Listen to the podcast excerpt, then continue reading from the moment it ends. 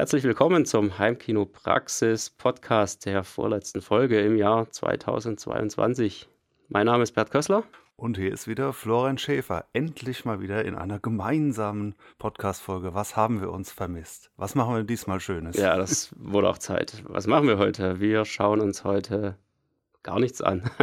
wir machen heute, wir erfüllen heute einen Wunsch. Und zwar einen vielfachen Wunsch. Wir haben so geniales Feedback immer wieder bekommen zu unseren Filmtipps.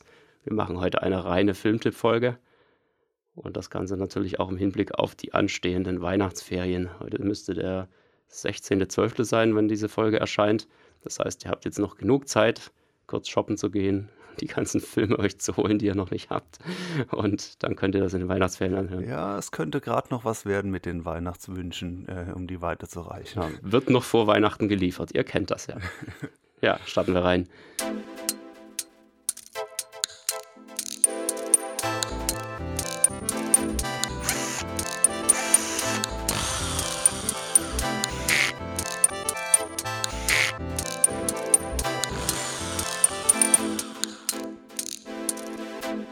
Heimkinopraxis Podcast.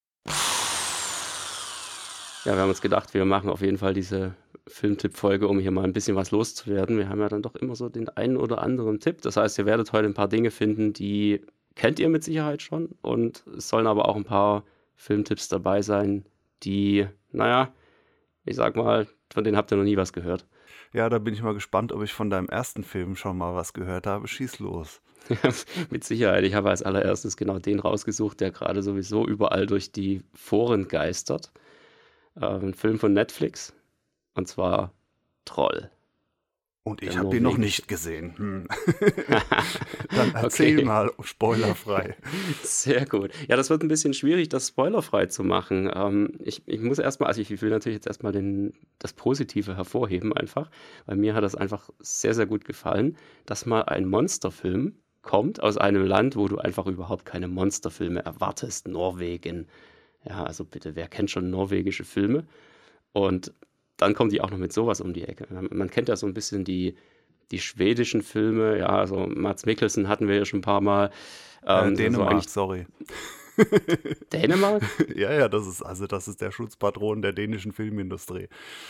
Der ist Däne? Ja, ja. Verdammt. Ja. Aber äh, in diesen Crews und in, ja, da ist dann, ähm, Schweden kommt da schon auch mal, also es ist schon, so, dieses Skandinavien, das hält, die halten auch so zusammen, kann man schon sagen. Aber nee, das ist Dänemark, alles klar. Ja, okay, dann nehmen wir das mal so hin. Also. Aber ich, ich glaube, das ist ja so, so ein bisschen der, wirklich der, der ja, der, Anführer der nordeuropäischen Filme, kann man ja fast schon sagen. Ähm, hat jetzt allerdings überhaupt nichts mit Troll zu tun, aber ich finde es einfach immer wieder gut, wenn da einfach Filme von da oben kommen und äh, ja, das ist einfach klasse. Und bei Troll fand ich es einfach so genial, weil die halt im Prinzip dieses ganze Godzilla-Image sozusagen aufnehmen und da einfach jetzt was Eigenes draus machen, was einfach so ein bisschen auch auf der, ja, auf, auf der nördlichen äh, Mythologie basiert. Ja. Also Trolle jetzt auch nicht in dem Sinne, wie man sie von Herr der Ringe kennt, dass die da irgendwie so, weiß nicht, drei, vier Meter groß sind und dann mit der Keule auf die Hobbits hauen, sondern ähm, da geht es ja wirklich um, um richtige Riesen, die eben aus, ja, sich auch aus Stein oder Naturmaterialien bestehen und ähm, dann eben immer wieder mal so zum Leben erwachen, äh, nachts hauptsächlich, ja, in, in Sonnenlicht oder UV-Licht werden sie dann zu Stein. Und ähm, naja, gut, hört sich jetzt erstmal irgendwie ein bisschen strange an, aber ich muss sagen, ich fand den wirklich absolut erfrischend, eben weil er nicht so sehr diese, diese typischen japanischen und amerikanischen Klischees bedient. Weil er einfach ein bisschen ja, wegbleibt von diesem ganzen, äh, ja, wie soll man das sagen, dieses, dieses ganze Extreme, was dann immer gleich passiert. Ja, wenn, wenn Godzilla durch New York rennt, das erste, was passiert ist, da kommt erstmal, da kommt erstmal die ganze Armee angefahren und dann wird auf den geschossen und was weiß ich was. Das machen die hier zwar auch mal, und das ist auch ehrlich gesagt eine Sache, die mich ein bisschen daran gestört hat, aber also wenn es jetzt zu viel mit Godzilla zu tun hat, habe ich kein Interesse mehr. also zumindest nee. die letzten, das war für mich zu ermüdendes Nebelkavum. So. Nee, absolut nicht. Also es, es, war wirklich erfrischend anders, muss man ganz klar sagen. Und ähm, ich, äh, was mich ein bisschen gestört hat, war, dass dann die Story doch etwas zu einfach ausgefallen ist, ja. Das hatte wahnsinnig viel Potenzial, ja, dass sie da jetzt zum Beispiel die quasi die Kommunikation aufnehmen mit dem Troll, als sie ihn denn dann einmal wirklich vor die Linse bekommen haben, sozusagen, oder vor, als sie direkt vor ihm standen. Ähm, das wurde dann aus meiner Sicht ein bisschen zu stark vereinfacht, indem dann eben doch wieder drauf geschossen wurde und dann ging das eben doch wieder schief und dann rennt er halt doch los und, und macht, will die nächste Stadt kaputt machen, ja, so auf die Art. Das fand ich dann fast ein bisschen schade. Auch das äh, darf ich jetzt nicht zu viel verraten. Der, der Showdown ist dann halt auch eher Standard, wie man es erwarten würde von so einem Film.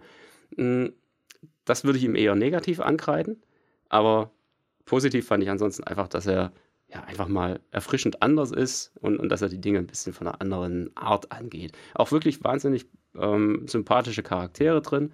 Ja, die Schauspieler, von denen hast du natürlich komplett einfach überhaupt noch gar nie gehört. Also zumindest bei uns hier. Aber Nee, wirklich einfach äh, absolut sehenswert. Mal wieder ein richtig guter Film von, von Netflix, also eine, eine Netflix-eigene Produktion. Ja, also ich glaube, wer gerade ein Netflix-Abo hat oder ich schließe das ja immer mal so sporadisch äh, ab für und schaue dann die ganzen Filme, die ich mir da aufgeschrieben habe, die eben nur da laufen, dann sollte man sich den anschauen. Da fällt mir gerade zum Thema Netflix auch einer ein, den habe ich so eine Weile äh, vor mir hergeschoben, weil ich da gar keine äh, Lust hatte, sage ich mal, Netflix zu gucken und wusste aber, okay, das ist ein cooler Film und der kam, der kommt bis heute auch irgendwie nicht auf Scheibe raus, aber ist echt tatsächlich ziemlich gut und zwar der Schwarze Diamant. Ist jetzt auch nicht mehr so der allerneueste, also gut, ein, zwei Jahre alt oder so. Ähm, und zwar, äh, wer hätte es gedacht mit dem, ähm, ach, wie hieß er, der uns ja diese schrecklichen Komödien beschert hat, der einer der reichsten Schauspieler, äh, ähm, ähm, der, das war immer dieser niveaulose Quark da. Adam Sandler, genau. ja, der ist seit ein paar Jahren in das äh, ähm, ja, äh, ernsthaftere Fach gewechselt und äh, ja. mittlerweile gab es auch noch einen weiteren mit so, einem, so einem Basketballfilm, der ist auch ganz okay, aber. Den habe ich neulich auch gesehen, ja, der war auch richtig gut. Ja, und aber noch besser als Film. Also Basketball fand ich schön. Ich habe früher mal so ein bisschen Basketball gespielt und das sind echt, also sind halt so Profi-Basketball-Szenen von einigen Basketballern, die sich auch selber spielen da drin. Also da kriegt man das schön zu sehen. Aber davor, der, ähm, dieser schwarze Diamant, äh, finden einige auch nicht so gut, weil der ist sehr stressig. Also es geht darum, dass so ein Typ so in der Klemme ist, weil er schuldet verschiedenen Leuten Geld und äh, kommt dann irgendwie an so einen Rohdiamant, den will er dann hier noch verhökern und da einen Preis in die Höhe treiben und und ja, wie man so im Neudeutschen sagen würde, ist da am Hasseln. Ne? Also der versucht das irgendwie zu schaukeln und letztlich, äh, na, ich will es nicht spoilern, aber er ist quasi, der ganze Film ist unter Strom, aber er ist richtig cool. Ähm, jetzt wollte ich aber gar nicht über den erzählen, nur Stichwort Netflix. Ähm, mein Filmtipp schließt nämlich jetzt auch an die Troll-Thematik an. Und zwar, ich glaube, der Timo Wolters hatte mich da mal quasi draufgebracht mit seiner Blu-ray-Rezension-Webseite. Äh, Meine ich, das wäre es damals gewesen. Border gibt es einen Film, der tatsächlich auch so von Trollen handelt. Jetzt habe ich das schon gespoilert, aber äh, weil wenn man jetzt komplett unbedarft reingeht, dann ist äh, erstmal nicht klar, dass es irgendwas mit Trollen zu tun hat. Und da haben wir sie wieder, unsere Länder, Schweden und Dänemark, ja, äh, sind schön. Produktionsland, also zusammen. Ähm, und es spielt ganz viel im Regen, Regen, Regen. Also wer das mag, äh, Regen und nachts, äh, bekommt da viel zu sehen. Und zwar geht es um Zollfahnder die äh, irgendwie so Kinderpornografie nachspüren. Also hat es startet mehr so Thriller-mäßig und äh, nee, nee, und Zollfahne und auch Drogen und so erschnüffeln, aber da gibt es dann eine Person, die ähnlich wie so ein Spürhund auch so am Schnüffeln ist. Also als Zollfahnderin. Ja.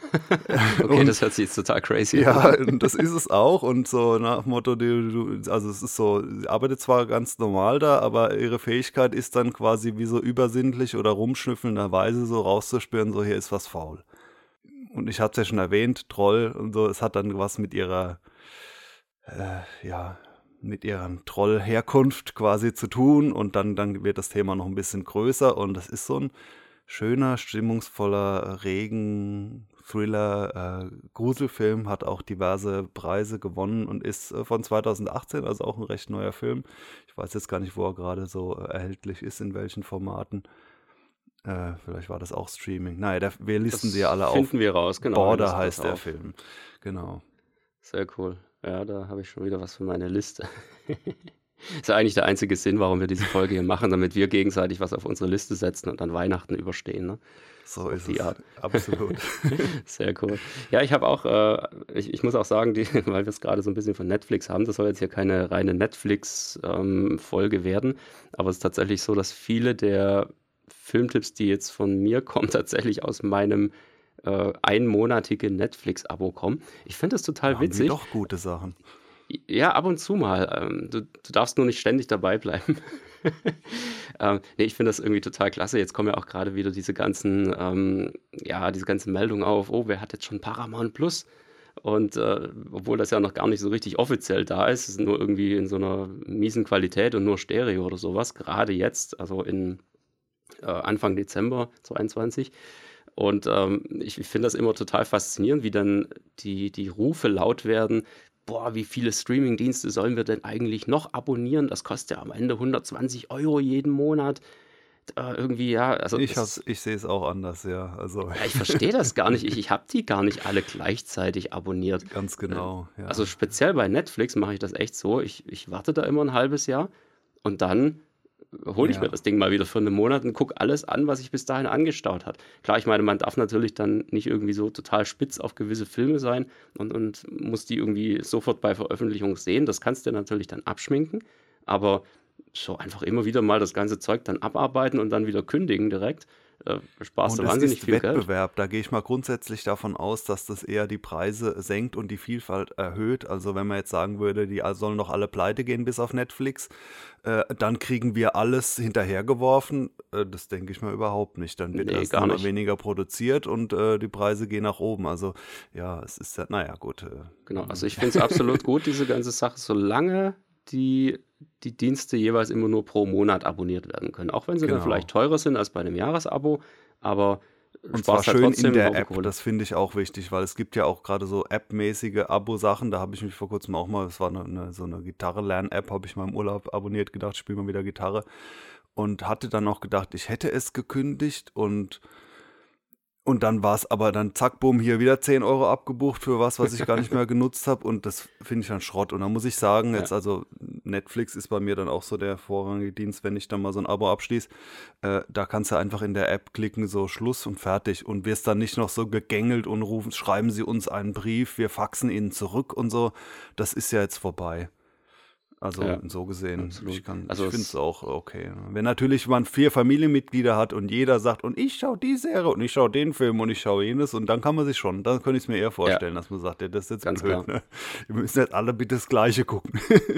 genau, wenn man Serien guckt, dann ist es auf jeden Fall, klar, dann ist es eigentlich fast schon Pflicht, diese, also die, diese Dienste dauerhaft zu abonnieren. Wobei auch da, wenn man sich nicht immer gleich anstecken lässt und das immer alles sofort sehen will, so wie das jetzt meinetwegen bei ja. der Herr der Ringe-Serie der Fall war, da haben sich wieder drei Folgen online, so, ja. Ja, so auf die Art. Sondern dann kannst du ja auch im Prinzip einfach warten, bis die Serie komplett da ist. Und dann abonnierst du halt mal das Ding wieder einen Monat und suchtest die ganze Serie einfach durch.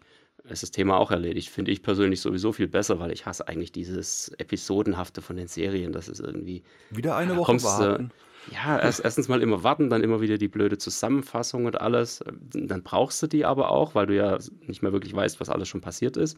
Ich habe zum und, Beispiel ach, Better Call Saul äh, gesehen, ja, als hier ähm, Breaking Bad nachhut, äh, war auch teilweise richtig gut und da war jetzt vor ein paar Monaten das Finale.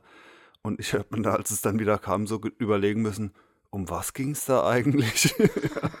also das ist ja. dann irgendwann so verblasst, wenn die halt sagen, ach, da machen wir in zwei Jahren wieder drei Folgen. Ähm, naja, gut. Also, was hast du uns denn Schönes gestreamtes noch mitgebracht? Ja, den habe ich tatsächlich ähm, bei Netflix gefunden, obwohl es keine reine Netflix-Produktion ist, soweit ich das verstanden habe. Zumindest gibt es da auch eine Blu-ray davon ähm, oder eine UHD. Und zwar Voyagers. Star Trek. Nein, sondern einfach nur Voyagers. Okay. Wenn man den Film jetzt mit irgendwas vergleichen müsste, dann wäre das in erster Linie Passengers. Den kennt, glaube ich, jeder, ja, wo da der äh, Chris Pratt und gut aussehender Lawrence da, ja genau, gut aussehender Kitschfilm. Das ist mein Fazit. ja, das ist, ist tatsächlich ein bisschen so. Der ist einfach auf äh, Schön und Raumschiff und tralala. Wir, wir hatten das hier mal geschaut mit, mit ein paar Freunden und dann so danach, ja, fandst du den? Und da hat, war der eine Kommentar, ja, es Rosamunde Pilchert dann doch schon etwas. Ja. Okay, Voyager, Voyagers ist ganz genau, anders. Aber ich, ich, muss, äh, ich muss sagen, er hat ein ähnliches Hintergrundthema. Ja, irgendwie so, die, die Erde ist im Eimer und äh, wir schicken jetzt äh, unsere Kinder, also ja, nicht Kinder, aber halt un unsere dafür gezüchteten Nachfahren. Also sprich, da werden irgendwelche Professoren mit irgendwelchen anderen Genies äh, gekreuzt und also künstlich alles, ne, und, und werden aufgezogen und dann werden die irgendwann in die äh, Weiten des Weltalls geschickt, wo man schon einen Planeten ausgemacht hat, aber dummerweise dauert die Reise eben 87 Jahre und äh, in, in dieser in diesem Universum gibt es wohl keine Kryokammern. Das heißt, die müssen da wirklich eben leben auf diesem Raumschiff und äh, müssen da quasi zwei Generationen sozusagen überbrücken, bevor die dann irgendwann ankommen. Und ähm, dafür sind eben quasi die, die Besten der Besten der Besten äh, ausgewählt worden, beziehungsweise extra dafür herangezüchtet worden, plus ein Betreuer, der übrigens gespielt wird von äh, Colin Farrell. Und ähm, das passt auch total gut irgendwie so in diese Gruppe. Und dann haben wir eben diese ganzen ja, Jugendlichen dann, also während der Haupthandlung. Am Anfang sind sie alles noch Kinder. Und äh, als es dann wirklich losgeht, sind sie eben so um die ja, Ende der Teenie-Zeit, würde ich mal sagen, oder Anfang 20, irgendwo so in dem Bereich. Ähm, und ja, es äh, ist dann letztendlich so, dass die eben da einfach gut miteinander auskommen, weil sie, das stellen sie dann fest, ähm, irgendwie wohl unter Drogen gesetzt werden mit der Nahrung. Äh, das heißt, äh, da wird im Prinzip irgendwas beigegeben, damit sie ähm, ja, ruhig bleiben, Ach, lass mich raten, und irgendjemand sind. setzt das dann ab. Ja, natürlich passiert das. Das ist, war ja völlig, äh, völlig logisch. So, ähm, warum ich den Film aber eigentlich empfehle, ist tatsächlich genau aus dem Grund, was dann passiert, als sie das machen. Ja? Und, und das ist so ein, so ein richtiges schönes, äh, ja, so, so, so eine äh, Studie der Menschlichkeit, würde ich fast schon sagen. Und äh, hat mich dann auch an einen äh, sehr, sehr alten Filmklassiker, beziehungsweise ein sehr altes Buch erinnert. Das sage ich jetzt noch nicht, was es ist. Ähm, und zwar merkt man einfach, wie dann eben ja die, die Machtverhältnisse sozusagen hin und her äh, fließen. Also wie, wie einer zum, zum Anführer ernannt wird, als dann äh, als es dann notwendig ist, ja, und äh, ein anderer aber eigentlich neidisch auf den Job ist und das eigentlich lieber machen würde und auch deutlich aggressiver ist von seiner ganzen Art her. Ja. Man würde das, denke ich, als Alpha-Männchen bezeichnen. Und ähm, da gibt es dann einfach eine, eine, sehr interessante Entwicklung immer wieder im, im, Verlauf der Handlung. Also da spielt dann auch ein imaginäres, oder man weiß es nicht, imaginäres oder nicht, Alien äh, eine Rolle, ja, was dann quasi so mit benutzt wird, um die Leute gegeneinander aufzuwiegeln und ähm, sie auf die jeweils andere Seite zu ziehen. Und das ist total interessant, wie das hin und her geht und wie, wie viele Parallelen da drin sind, ähm, die man zum Beispiel auch an der, ja, an der realen Geschichte ablesen kann. Ja, also ich sage jetzt mal nur sowas wie Nazi-Deutschland. Ja, da sind auch einfach äh, die falschen Leute an die Macht gekommen, um es mal so zu sagen, insbesondere einer natürlich. Und äh, man sieht hier einfach wunderschön, wie das quasi in diesem Film in einer Science-Fiction-Umgebung nachgespielt wird. Ja, und das also finde ich einfach absolut nach ganz interessant. typischen Science Fiction an, weil das ist ja also dieses äh, wie eine wie dieses was wäre wenn im, im Sinne von Gesellschaftsform und ganz oft ist natürlich dieses Rassismus eine Gruppe andere Gruppe Macht und was ja. äh, und dann so quasi im Schnelldurchlauf äh, was ist wenn gewisse äh, Umgebungsbedingungen extremer sind und dann äh, genau im Übrigen ist es gar er ist bei Prime Video äh, zu finden dieser Film ähm, Genau. Ja, der ist gerade ziemlich verstreut, glaube ich. Also den gibt es gerade irgendwie mal überall so. Also auf jeden Fall äh, lohnt sich der definitiv. Was ich ein bisschen schade dann fand, ist, ähm, dass er manchmal etwas zu gestellt rüberkam. Ja, das heißt, du hast dann richtig gemerkt, wenn der eine die Macht an sich gerissen hat oder versucht hat, die Macht an sich zu reißen, ähm, dann hat der andere einfach stillgehalten ja, damit das jetzt im Sinne der Handlung passieren ah, kann. Ja, es, es kam, ja, es kam ein bisschen unglaubwürdig rüber, weil der andere stand dann im Prinzip einfach nur daneben und hat den halt reden lassen. Ja, der hätte dem wenigstens mal ins Wort fallen müssen oder, oder mal Kontra geben müssen oder sowas. Nee, der hat ihn einfach machen lassen und da konntest du gucken, wie der da schön die, äh, die halbe Mannschaft quasi auf seine Seite gezogen hat durch total dämliche Argumente. Und ähm, ja, es, äh, das ist leider ein bisschen, ein bisschen daneben gegangen, meiner Meinung nach. Aber trotzdem ist es einfach schön, das mal in diesem Setting zu sehen. Was ich äh, vorhin meinte, auch äh, also der, der, Film, an dem mich das dann auch ein bisschen erinnert hat, ist äh, Die Welle. Ja, das ist ja so äh, quasi. Äh, also im Sinne von deutscher Schauspiel oder? nee, im Sinne der, der Thematik einfach. Ne? Ja. Ähm, das, das war ja im Prinzip auch so irgendwie Schulstoff, Klasse, weiß ich nicht mehr, sieben genau, oder sowas. Hab's gelesen, ja. Ähm, hat jeder irgendwie lesen müssen und dann hat man sich meistens nochmal den Film angeguckt. Ähm, der soll jetzt äh, an der Stelle nicht unbedingt eine Empfehlung sein, aber von der Thematik her geht das so ein bisschen in die Richtung, eben einfach in dieses Science-Fiction-Setting reingepasst. Also ja, ich genau, auf jeden das Fall ist ja quasi auch so eine Art Science-Fiction im Jetzt, ne? oder so ein Experiment-Dingens, ja. ja. Genau, definitiv. Ähm, und weil, du auch gerade gesagt hast, so, äh, so Themen wie Rassismus oder sowas, also Rassismus ist gar nicht mal unbedingt äh, wirklich ein, ein, Thema, im Gegenteil, weil das haben sie, finde ich, sehr, sehr gut gelöst. Ähm, sie haben natürlich die, die Crew ähm, im, im Sinne von genetischer Vielfalt ausgewählt. Das heißt, du hast da nahezu alle ähm, menschlichen Rassen tatsächlich vertreten. Okay, und, um und so immer, immer Männlein und Weiblein. Zu unterbinden, ja. Genau, im Prinzip wie so eine Art Arche Noah ist das Ding. Ja, ne? ja. Und ähm, das finde ich eigentlich total gut, weil in diesem Film passt das nämlich einfach absolut perfekt, diese, ja, diese Diversifikation, was man ja bei der Herr der Ringe-Serie so wahnsinnig angemeckert hat. Boah, das geht ja gar nicht. Da ist ein, ein schwarzer Elb und da hat es schwarze Zwerginnen und was weiß ich was. Das passt doch überhaupt nicht bei Tolkien rein. Was ich da irgendwo wirklich nachvollziehen kann, ich finde persönlich bei der Zwergin hat es gar nicht mal so schlecht gepasst. Also die kam eigentlich total cool rüber. Aber hier bei, bei Voyager ist es einfach nur absolut perfekt. Ja, einfach richtig gut umgesetzt. Und naja, deswegen die Empfehlung, den auf jeden Fall anzugucken. Bleiben wir bei Science Fiction. Was gibt es denn da noch Schönes? Was, was ist so der, der, kannst du dich erinnern, was der beste Science-Fiction-Film ist, den du jemals gesehen hast? also mich, das ist jetzt hier nicht wirklich so die Empfehlung, weil den kennt hoffentlich jeder. Äh, für mich sehr stark geprägt hat auf jeden Fall Blade Runner, ja, ganz klar. Das, äh, ja, ob das jetzt damit der beste aller Zeiten, sowas macht eh keinen Sinn, so eine Auflistung. Äh, ich fand es trotzdem mal witzig in so einem äh, YouTube-Kanal, so, wie heißen die, äh, so einen äh, englischsprachigen, ähm, äh, na, ist, ist es auch wurscht, äh, lustige Typen aus dem mittleren Westen USA, die da sowas machen. Und da kommt der eine und äh, macht einen so einen halbstündigen Verriss von Blade Runner. Und das fand ich dann, also viele können ja mit so Kritik nicht umgehen. Äh, ja. Also mein eigener Film mit Verbecker. Und äh, ich muss dem auch zustimmen, dass es, man kann an dem Film auch viel kritisieren. Zum Beispiel diese hölzerne Liebesgeschichte, dass das also einfach, äh, dass man da schon harmonischere Paare äh, gesehen hat wie in Blade Runner. Aber nichtsdestotrotz, also Film, ich meine, der Film hat ja äh, extrem viele Filmemacher auch äh, geprägt vom, vom Look her. Also wie oft heißt es nicht äh, hier die Stadt und der Regen und die, wie es aussieht wie in Blade Runner. Ja. Also die Umsetzung alleine und, und dann auch noch die Musik von äh, Dingens, wie heißen sie hier, die äh, Henry Maske. genau, ja, ja, genau, Vangelis. äh, und ja. nee, also das, das war, ist für mich so natürlich irgendwo mustergültig, ja. Es hat diesen, diesen ähm, philosophischen Teil, der für mich essentiell ist, aber es gibt auch die fliegenden Raumschiffe. Ja, und es sieht cool aus. Und er hat einige der coolsten ja. Filmzitate aller Zeiten. Ne? Wake up, time to die. ja, ähm, aber eigentlich für mich ist einer der, der besten äh, Science-Fiction-Filme, zumindest der letzten Jahre oder naja, ne, eigentlich fast schon überhaupt, ähm, Arrival. Okay. Wer, wer, kann sich noch an Arrival erinnern? Ja, diese ist das riesigen, das mit diesem, äh, mit diesem Ei oder mit dem Ring?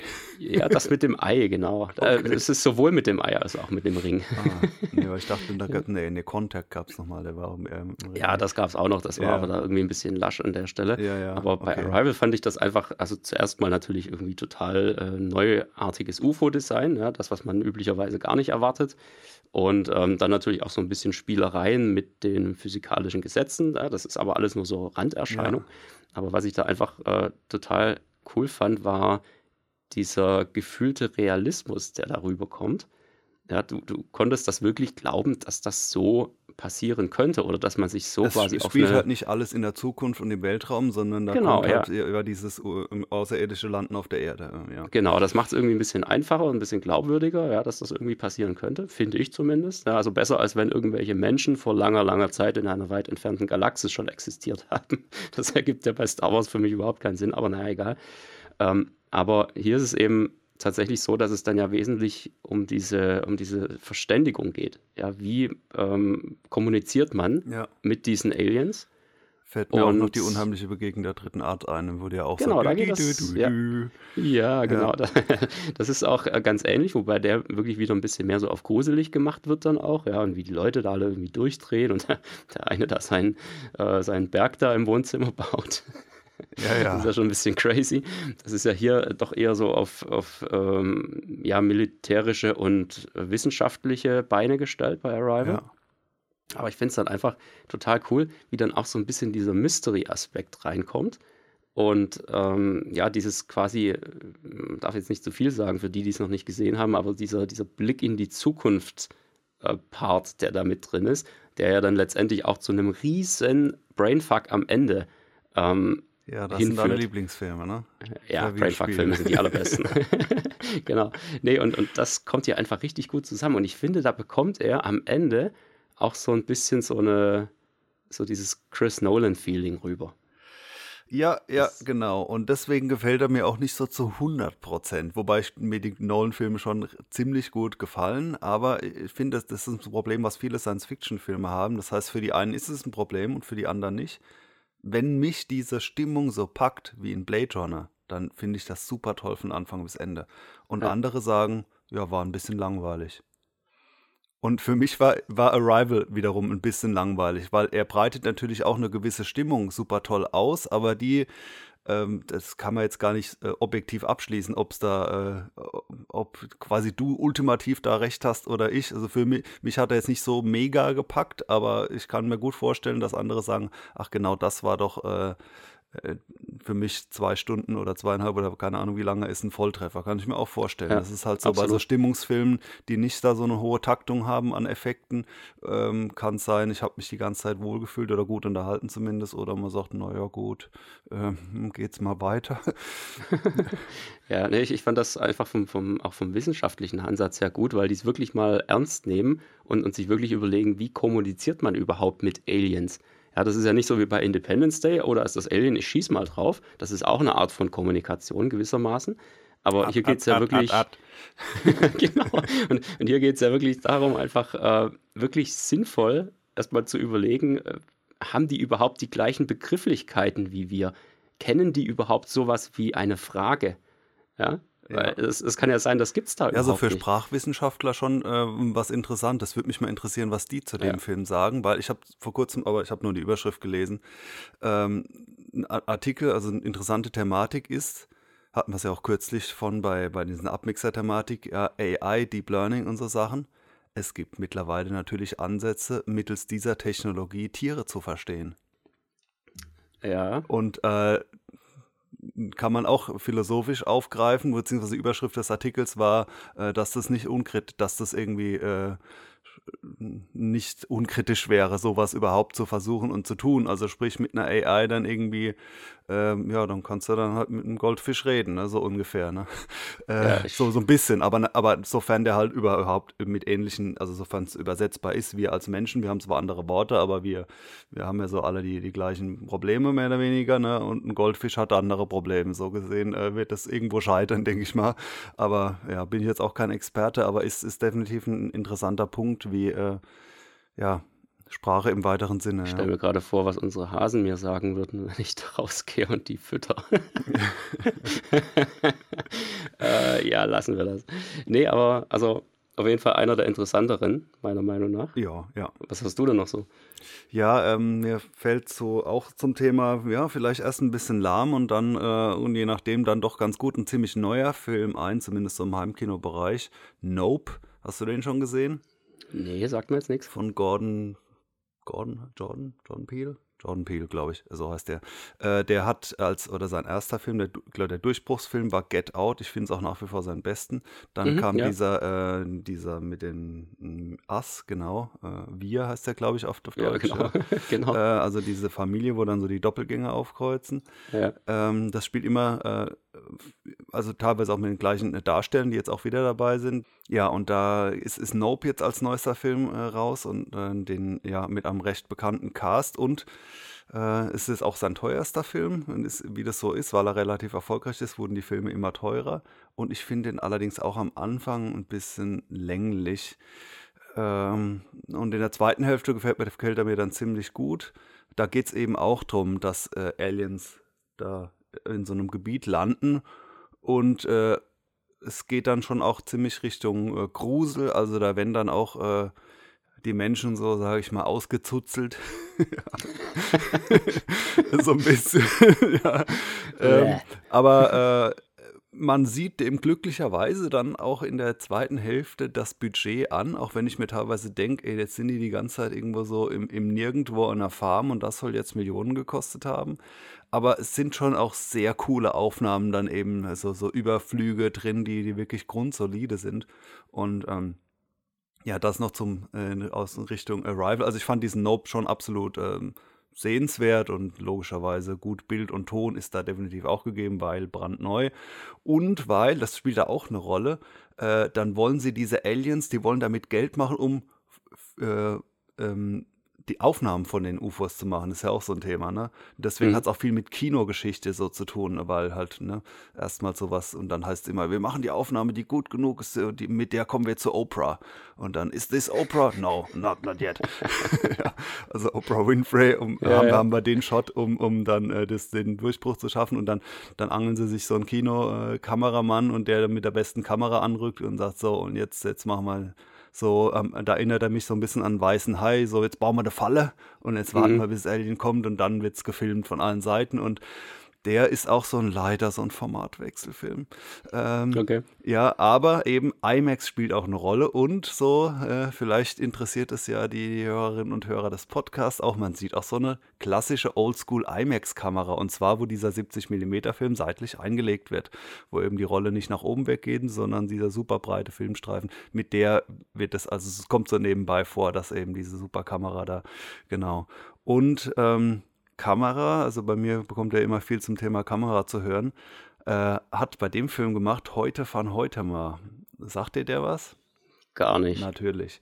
Ähm, ja, das ist äh, einer der, also der hat eine mega Karriere hingelegt als Kameramann und wo kommt er her? Aus den Niederlanden, in Schweiz geboren. Also ja, er hat ja in meinem Solo-Podcast auch was von ein paar deutschen Kameraleuten, also der kommt zumindest aus Europa und ähm, der hat einen sehr wiedererkennbaren Stil, für den er, glaube ich, auch gebucht wird. Und ehrlich gesagt, mir gefällt er manchmal und manchmal nicht so, weil es ist so die äh, verbildlichte Trostlosigkeit bei ihm. so ein bisschen. Also trüb und trist, aber ähm, ja, zum Beispiel äh, hat der ja, Tenet, Dunkirk, Ad Astra, Nope jetzt eben auch. Die hat er gefilmt. Das wären so seine, die super fetten Filme, die wahrscheinlich äh, jeder gesehen hat. Und Ad Astra, den könnte man ja auch thematisch noch reinziehen. Ist auch so ein Film, wo ich sagen würde, hat seinen Längen, aber der hat ja auch seine Mega-Aufnahmen. Also bei Ad Astra oder ja. auch Demo-Sequenzen äh, fürs Heimkino, wo dann jemand hier aus dem Weltall runtergepurzelt kommt, aus der Schwerelosigkeit bis auf den Boden. äh, krasse Aufnahmen, aber es ist oft bei ihm so entsättigt, Ton in Ton, ausgewaschen. Ähm, so, so Bilder, die er da liefert. Und das ist bei Nope auch so ein bisschen, äh, mir ist aufgefallen, dass der, er sieht zumindest so aus, als hätte er kein künstliches Licht. Das hat er mit Sicherheit, aber es ist nicht so mit, wie es andere machen, von hinten Licht, von vorne, von der Seite und dann hat jede Person, die zu sehen ist, so eine schöne so hinten so ein, so ein Spitzlicht, also so, so ein erleuchteter, erleuchteter Haarkranz äh, und, und so weiter und äh, Licht und Schatten im Gesicht und dann hinten nochmal Teal and Orange, nochmal ein paar schöne Farbkleckse, sondern in dem Film ist es, da, da suppt teilweise fast so ein, so ein Kopf mal so in den Hintergrund rein und so und ich fand es aber cool. Also es ist, äh, war fast so ein bisschen so ein Statement, so dieses, äh, glossy, äh, high Quality Lighting, das jetzt vorbei. Jetzt ist so wieder ein bisschen Lofi angesagt. Aber bei ihm ja immer, ja, also so ähnlich wie bei Batman war es ja auch so, ne, dass man sagte, hm. ah, super teuer und sieht dann irgendwie aus wie. Wie Grütze, ja. Ja, genau, aber super schöne Grütze, ja. Und ja. nee, also Nope ist dann ein ganz cooler Film und ähm, heute von heute mal ist ein Kameramann, der die letzten Jahre mega Durchbruch hatte und einen Film, ich weiß jetzt nicht, ob es der Durchbruchsfilm überhaupt war, aber ich, ich behaupte mal einfach ja, den will ich mich eigentlich empfehlen, ist So finster die Nacht. Der ist von 2008, also auch noch relativ neu. Ähm, und da passt auch sein Stil zu 100 Prozent. Insofern vermute ich schon, dass der andere Filmemacher, ähm, und er hat natürlich ganz viele äh, Preise auch gewonnen, ähm, dazu animiert hat, den auszuwählen, weil da sieht man Film und denkt, wow, das sieht aber da echt cool und passend aus. Und zwar ist das da ein ähm, Vampirfilm, ja, in Schweden, schwedischer Film. das ist okay. wieder äh, so wieder Mystery düster nachts und zwar ganz viel nachts und mit Schnee. Und allein das ist schon ein cooler Look. Und dann dieses, diese Kinder oder eine Hauptdarsteller, so, so ein Kind, hat auch so ganz, wie das eben klar in den skandinavischen Ländern eher ist, helle Haare, helles, bleiches Gesicht und dazu noch so ein bleichblasser äh, Kamerastil und äh, also es sieht mal schon mal super schick aus und hat dann noch diese Thematik mit ähm, diesen Zwiespalt. Viele Vampire, die wollen ja gar nicht töten, aber sie müssen halt, ne? Die müssen halt trinken, ist ja klar. Ja, genau. Und, und äh, aus, der, aus der Weise, und es ist ja eigentlich ein Schulkind und dann, ja, und dann ist er halt doch FSK 16. Immerhin. Okay. Ja, also in diesem Sinne äh, will ich jetzt da nicht so viel spoilern, aber wen jetzt auch mal diese Filme wie äh, Ad Astra oder Spectre oder äh, Dunkirk und eben auch Nope und so weiter äh, aufschrecken und sagen, hey, stimmt, das waren bildlich ziemlich coole Filme. Ähm, eben nicht so, so schön und bunt und knackig und überschärft, sondern so ein bisschen mehr ja, so ein bisschen irgendwo einen düster verträumten Look. Und da hat der, der Heute von heute mal, ich finde, den Namen kann man sich auch gut merken. Das ist ja, absolut. Wie so ein ausgedachter ist, Künstlername. Das ist fast wie ähm, Mortimer von morgen. Ne? ja, genau. Und in diesem Sinne, dieser Film, äh, ja, so finster die Nacht ja. aus Schweden, das wäre so ein ganz heißer Tipp für die düsteren Tage, schöne Stimmung. Ja, so muss das sein, genau. Hast du dir mal überlegt, was eigentlich einen, einen wirklich guten Film ausmacht? Woran man das erkennt, dass ein Film wirklich, also wirklich richtig, richtig gut ist? Ähm, also eigentlich ist es ein, ja, es, es gibt verschiedene Arten guter Filme, ja. Nee, was hättest du denn so parat? Ja. Also ich, mir ist das mal irgendwann aufgefallen. Ähm, du erkennst es letztendlich nicht an den Bewertungen, weil Bewertungen sind ja immer der Durchschnitt. Ja, die, die einen vergeben zwei Sterne, die anderen vergeben fünf Sterne. Ja. Und dann hast du halt irgendwie so am Ende so dreieinhalb oder vier oder sowas. Ähm, daran kannst du es im Endeffekt nicht wirklich erkennen, sondern man muss das Ganze wirklich aufschlüsseln und schauen, wie viele Bewertungen gibt es hiervon und wie viele davon. Ja, also das würde jetzt zum Beispiel bei, bei Amazon würde das ganz gut funktionieren, weil du da immer die Auflistung kriegst, so und so viel fünf Sterne, so und so viel vier Sterne und so weiter. Und wenn du da ähm, feststellst, dass es sehr, sehr viele richtig gute Bewertungen gibt, aber auch sehr, sehr viele richtig schlechte, dann kannst du davon ausgehen, dass du einen richtig guten Film vor dir hast. Oder einen richtig schlechten. Also nee, Nee, der ist dann wirklich richtig gut. Ja, dann kann also man es gäbe nicht die guten Bewertungen. Ja, aber es ähm, gibt das, ja auch. Das, das, trifft auf alles zu. Das trifft auch auf, auf Musik zu, auf äh, kannst du alles damit bewerten. Sämtliche Arten von Kunst, Architektur, was auch immer. Ja, ist völlig egal. Sagen wir ähm, mal, es alles, ist zumindest ein polarisierender Film dann. Also ich genau, meine, dann genau, könnte es ja auch, sage ich jetzt mal, so ein äh, Till Schweiger-Film sein, der wird auch so abschneiden. Äh, Damit will ich jetzt nee. nicht sagen, dass er schlecht ist. Es ist im Auge des Betrachters, aber ich fände, ich persönlich fände ihn wahrscheinlich dann schlecht. ja, ja das, das kann gut sein, ähm, aber ich meine, keiner gibt einem Till Schweiger-Film fünf Sterne. Also müsst, ich will jetzt nicht direkt nachgucken, aber ich behaupte, genau das wäre der Fall. Das ist, also es sollte als Beispiel dienen für einen Film, der seine totalen Fans hat und um, also sobald ein Film sehr populär ist, ähm, arbeiten sich ja viele daran ab ne? und, und ja, dann sagen, klar. was, der, der war so erfolgreich und sind umso mehr genötigt zu sagen, ja. nee, also ich muss da jetzt mal einen halben Stern geben, um ja, einfach da mal so ein Zeichen zu setzen. Man muss das vielleicht auch wirklich langfristig betrachten oder sowas und auch äh, durchaus jetzt mit einem gemischten Publikum. Also es bringt jetzt nichts, wenn du da irgendwie nur die Till Schweiger-Fans äh, befragst. Aber also es muss dann schon wirklich über, ja, über mindestens ein ganzes Land gehen oder sowas, was die Bewertung ähm, ausschüttet. Aber ich gebe dir mal ein Beispiel. Helge Schneider. Ja, die, die singende Herrentorte. Jeder kennt Helge Schneider. Und äh, er hat einfach gigantische Fans, ja, die, die vergöttern den einfach total. Und er hat absolute Hasser. Leute, die dem äh, allem, allem, was er macht, irgendwie nur ein oder zwei Sterne geben, die können ihm absolut nichts abgewinnen. Und das heißt, im Endeffekt schlicht und einfach, also ich meine, das, das siehst du ja, der Mann ist ein absolutes Genie.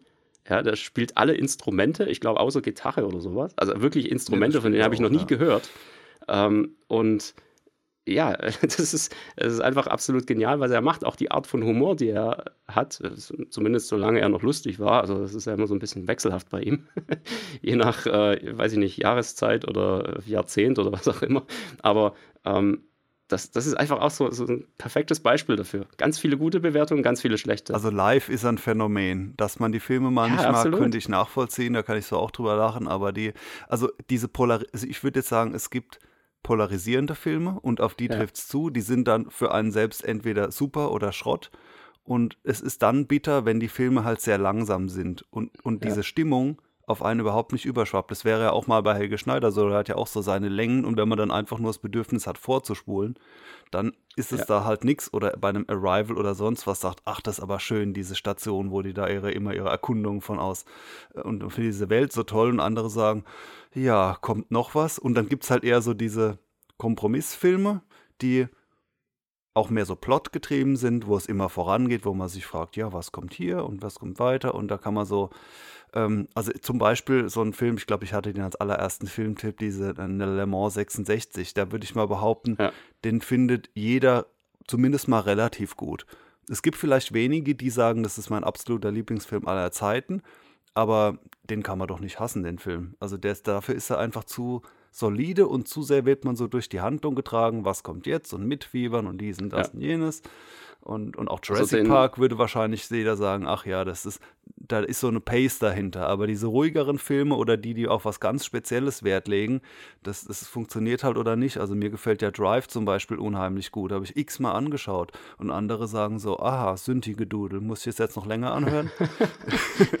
Wobei, da muss ich sagen, also Drive ist so ein ganz interessantes Beispiel, also zumindest für mich persönlich. Als ich den zum ersten Mal gesehen habe, fand ich den einfach nur grottenschlecht ja, einfach total langweilig und der steht die ganze Zeit Ach, nur rum und, ja. und nuckelt auf seinem Zahnstocher und glotzt blöd in die Gegend. Und okay, dann kommt mal ein bisschen Action da auf. Das war dann gleich fast schon wieder ein bisschen zu viel. Aber als ich den zum zweiten Mal gesehen habe, hat er mir viel, viel besser gefallen und mittlerweile liebe ich den Film. Auch also das, das ist auch, das, ja. auch das kann passieren, ja, aber das, ich, ich denke mal so eher bei Musik, bei richtig guter Musik, wo die mir zum ersten Mal zu kompliziert ist und dann ja. und andere Alben, die hörst du einmal, denkst cool, beim dritten Mal schon, uah. Ja, genau. Ähm, Aber das äh, trotzdem so generell so als, als, als äh, kleines äh, Merkmal kann man mal drauf achten, ja, wenn, ja. wenn, diese, wenn diese Extreme in den Bewertungen ähm, rauskommen, ganz viele gute und ganz viele schlechte, dann hat man in der Regel was richtig Gutes vor sich. Kann allerdings natürlich passieren, dass es einem selbst eher nicht gefällt und man eben zu dem extrem Schlechten hin ähm, wechselt. Ja, das kann also diese Tipps klar. mit dieser Film könnte Ihnen gefallen, wenn Ihnen ne, das und das andere gefallen hat. Ja, wobei das ja eher auf eine, auf eine inhaltliche Art ja. ähm, rausgefischt wird. Ne? Da geht es einfach darum, ja gut, der guckt halt viel Science Fiction, also schlagen wir ihm mal einen Science-Fiction-Film vor. Ne? Das ist äh, äh, eher. Ich weiß nicht, ob es immer noch so ist. Es war auf jeden Fall vor Jahren so, dass bei IMDb der Dauerbrenner Platz 1 Film, Shawshank Redemption. Ja. Wie heißt der nochmal auf Deutsch? Ähm, die Verurteilten. Die Verurteilten mit diesem Gefängnisausbruch. Ich habe den auch vor kurzem nochmal gesehen, weil ist auf UHD draußen. Und äh, ja, auch, auch da Top-Kamera, wieder Roger Deakins und so. Ich finde den auch gut, aber für mich ist er nicht Nonplusultra. Also für mich persönlich so, oder dass er mich anspricht, weil er ist irgendwie so nett. weißt du, was ich meine, ne? Bei dem ja, ja, Film, absolut. Ja? Aber nee, also dementsprechend also werde ich da auch nicht sagen, der ist ein Stern. Sondern ich ziehe den bestimmt nicht runter mit meinem Punkt. Ich würde dem auch mindestens vier von fünf dann doch irgendwie so geben und damit gibt es halt dann so, so einen äh, Kon, äh, äh Konsens Platz 1 Film. Ja. ja, das Problem bei dem ist ein bisschen, es ist halt ein Genrefilm ist ein Gefängnisfilm, nichts anderes. Ja? Und äh, dafür aber, aber einer der netter, besten. Mit netten Hauptdarstellern ja, und absolut, mit Gut und ja. Böse und, und da, äh, genau, ja. Genau, und am Ende muss man sich dann doch irgendwie so das eine oder andere Tränchen noch verdrücken, ne? weil das halt doch irgendwie einem ja sehr nahe geht, nachdem man halt die Charaktere so die ganze Zeit über lieb gewonnen hat, auch wenn es irgendwie alle Schwerverbrecher sind. aber ähm, am Ende werden sie dann ja doch irgendwie alle äußerst menschlich oder eigentlich ja nicht erst am Ende, den ganzen Film über schon. Ja, die sind ja schon die ganze und, Zeit Liebe. Ja, ja, eben. Und vor, vor, dem Hintergrund ist es halt einfach, äh, haut er halt richtig rein. Ne? Aber ich würde ihn jetzt auch definitiv nicht als den besten Film aller Zeiten ähm, beschreiben. Genauso wenig würde ich das bei der Pate, ja, der ja irgendwie Teil 1 und 2 ist ja, glaube ich, äh, dann die nächsten zwei Plätze auf dieser Top 100 Liste. Ja. Und ähm, finde ich auch, also es ist auch so ein Film meiner Meinung nach total überbewertet, ja, weil einfach stinklangweilig, viel zu lang, ähm, viel zu ruhig. äh, Das ist genau, das ist die häufigste Kritik dann, wenn ein dieses Setting nicht anspricht, dass man dann sagt, Ja. einfach langweilig. Also so. Genau, aber Warum so andererseits? Das innerhalb des auch innerhalb genau. Kurzfilm. in- innerhalb des Genres Mafia-Film Ja. natürlich absolut top. Ja, würde ich Genau. zwar wahrscheinlich jetzt auch andere vorziehen, ja, so die, die üblichen Verdächtigen. Ich muss jetzt nicht alle aufzählen, aber trotzdem ist er natürlich völlig in Ordnung. Ja, und er ist natürlich auch wiederum legendär. Ja, so äh, die, die berühmten äh, Zahnarzt-Wattebäusche in den, äh, in den Backen, ne? so.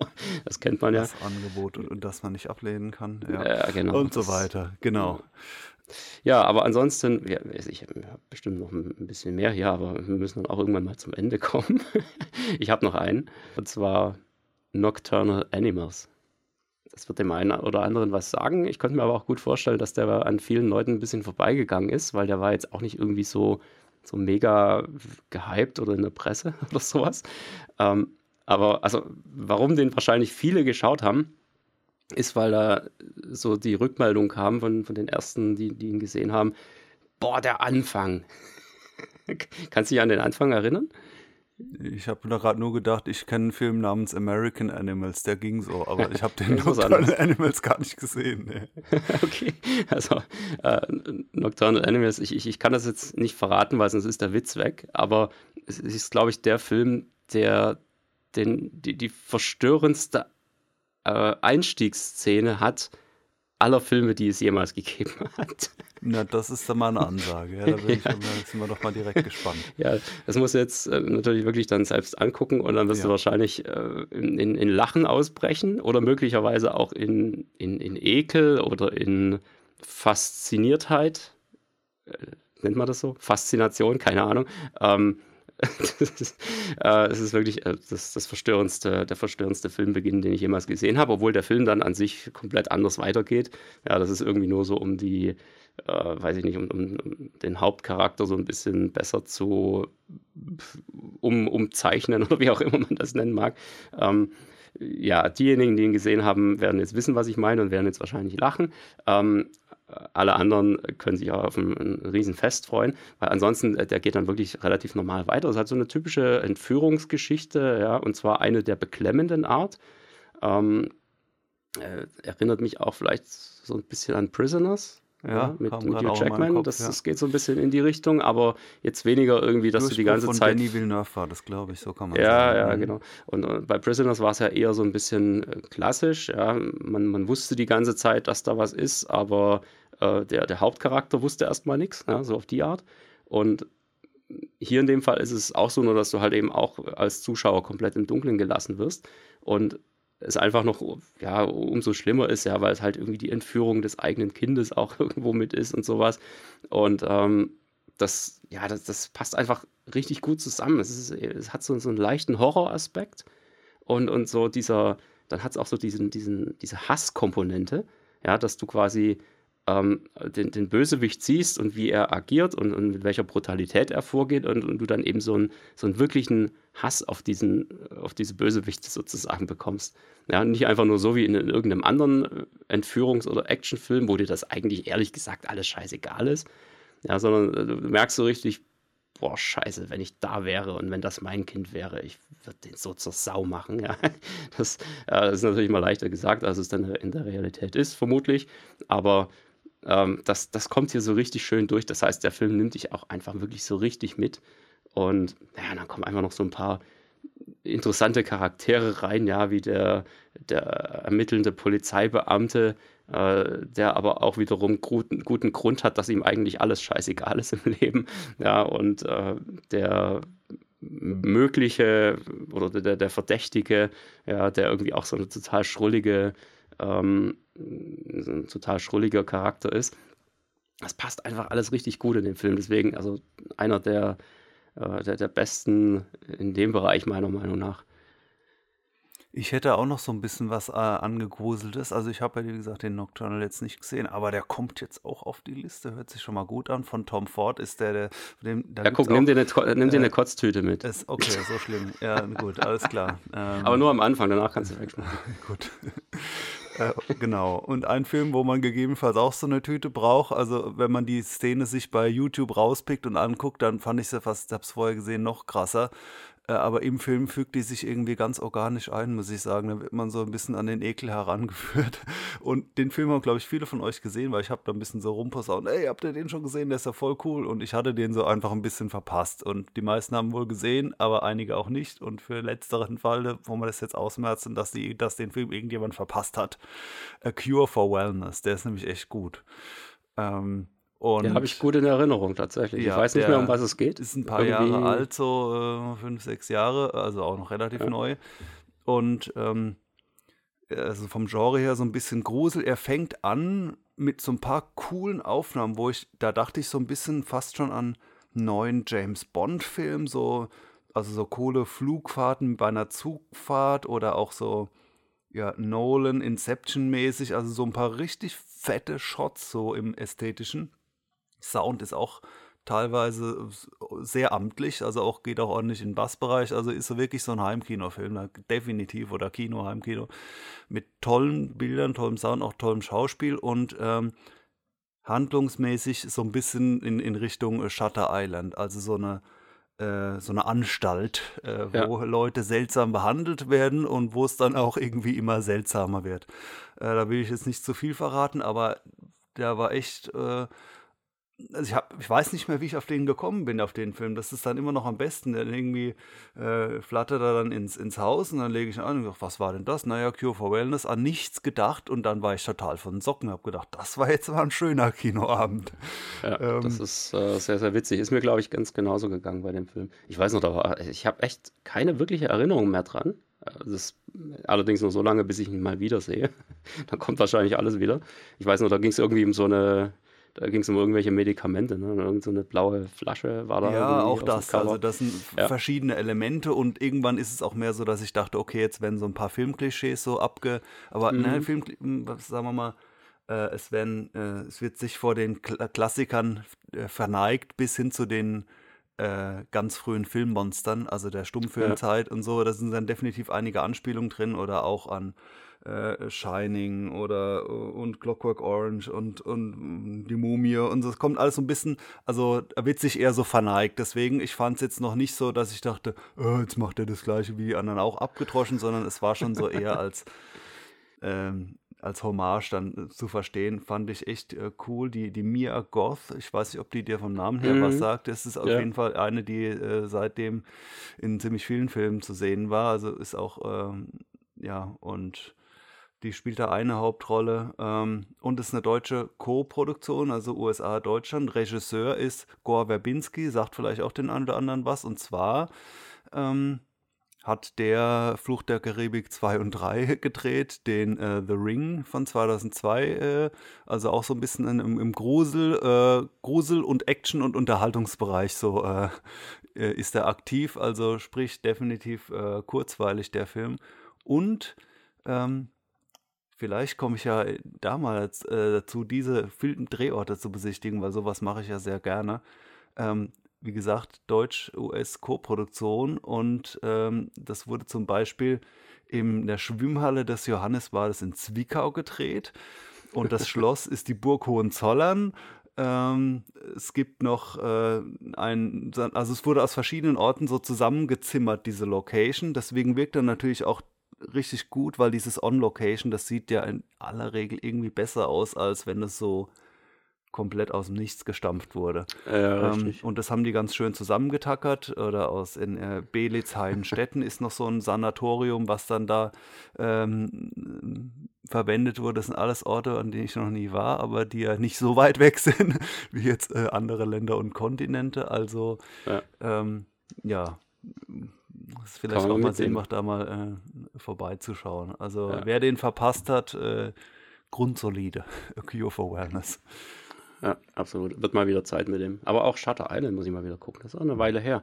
Ja, Der, ja. Ähm, das ist auch so ein, so ein Brainfuck-Film, ne? wird, wird Shutter auch noch mal Island alles noch, ein bisschen noch mehr, aber äh, genau. Ja. Und, und Cure for Wellness ist, also ich mag das ja nicht so sehr, dieses, dieses Verwirrspiel. Und ähm, bei Cure for Wellness finde ich es auch eher, also ich meine, es nimmt dann zwar eine Wendung um die andere, aber dass man jetzt gar nicht weiß, wie das gemeint ist, ist nicht der Fall. Also Ja. es ist schon äh, alles sehr, sehr nachvollziehbar und in, ähm, in dem Sinne ge- gefällt er dann auch mir, weil dann komme ich auch noch mit. Ja, sehr schön. Ja, es ist im Alter wird es nicht einfach. Ne? Muss man mir vorher mal so Karten geben und die Namen draufschreiben und der ist gut und der ist böse und dann komme ich Ja. dann noch nach, ja. Sehr gut. Ja, ich glaube, das war eine ganze Menge gutes Material für heute. Ne? Das können wir, glaube ich, mal so stehen lassen. Sagt uns gerne mal, wie euch das gefallen hat, die reine Filmtipp-Folge. Dann machen wir das irgendwann mal wieder. Oder weißt du was? Wir machen das einfach gleich nächstes Mal nochmal. Und jetzt wahrscheinlich alle so, oh Ah. nee. Nein, nee, pass auf, lass uns das nochmal machen, aber andersrum. Lass uns die, die schlechtesten Filme aller Zeiten besprechen. Oha, ja, es gibt dann Haue. Das gibt mit Sicherheit Hauer. Ähm, da, ja, das können wir echt machen. Weil ich glaube, da, da kommen nicht nur wirklich schlechte Filme durch, sondern da, da kommen mit Sicherheit auch so ein paar Filme, die manche Leute einfach absolut lieben und vergöttern und die wir einfach nur schlecht finden. Und deswegen gibt es dann Haue. Weil Ja. was ich ja ein bisschen feige finde, ist dieses Konzept von den äh, äh, Schläferz, ne? Ja, Ja, schlechteste Film aller Zeiten mit dem, wie heißt er da, äh, Kalkofe. Und Ja. bekanntester Film dieser, äh, dieser Reihe ist ja dieser Sharknado. Und dann sucht man sich so, so Filme, ja, so die, Opfer, ne? Genau, so Opferfilme, die erstmal keiner gut findet. Also sprich, da schreit keiner auf. Und der Film selbst ist gar nicht ernst gemeint. Der ist schon als Schrottfilm gemeint. Und wenn man dann sagt, und das ist ja echt ein Schrottfilm, Ja, das ist doch absolut. dann ein bisschen das, schwach, oder? Das ist äh, total gemein. Feige. Nee, nee, bei uns, wir, wir gehen da jetzt raus und, und verreißen so richtige Filme und dann gibt es halt auch richtig Hauer, ne? Oder? Ja, das, das machen wir so. Und dann, äh, das wird dann ja interessanterweise auch fast eine Silvesterfolge, das ist total gut. Und dann retten wir uns einfach ins neue Jahr und dann ist alles vergessen. So machen wir das. Wunderbar. Alles klar. Wunderbar. Ich hoffe, euch hat das heute gefallen. Ähm, lasst uns gerne ein paar Kommentare da und schreibt uns, äh, ob wir sowas mal wieder machen sollen. Also jetzt wirklich auch im ernsthaften Sinne. Und ja, dann bleibt mir eigentlich nur noch zu sagen, äh, genießt die restliche Weihnachtszeit. Ähm, fasst ein paar gute Geschenke unterm Baum ab. Und ja, dann äh, ja, genießt den Weihnachtsurlaub. Ne? Ja, dem ist nichts hinzuzufügen. Ähm, ja, macht's gut. Bis dann. Bis dann. Tschüss.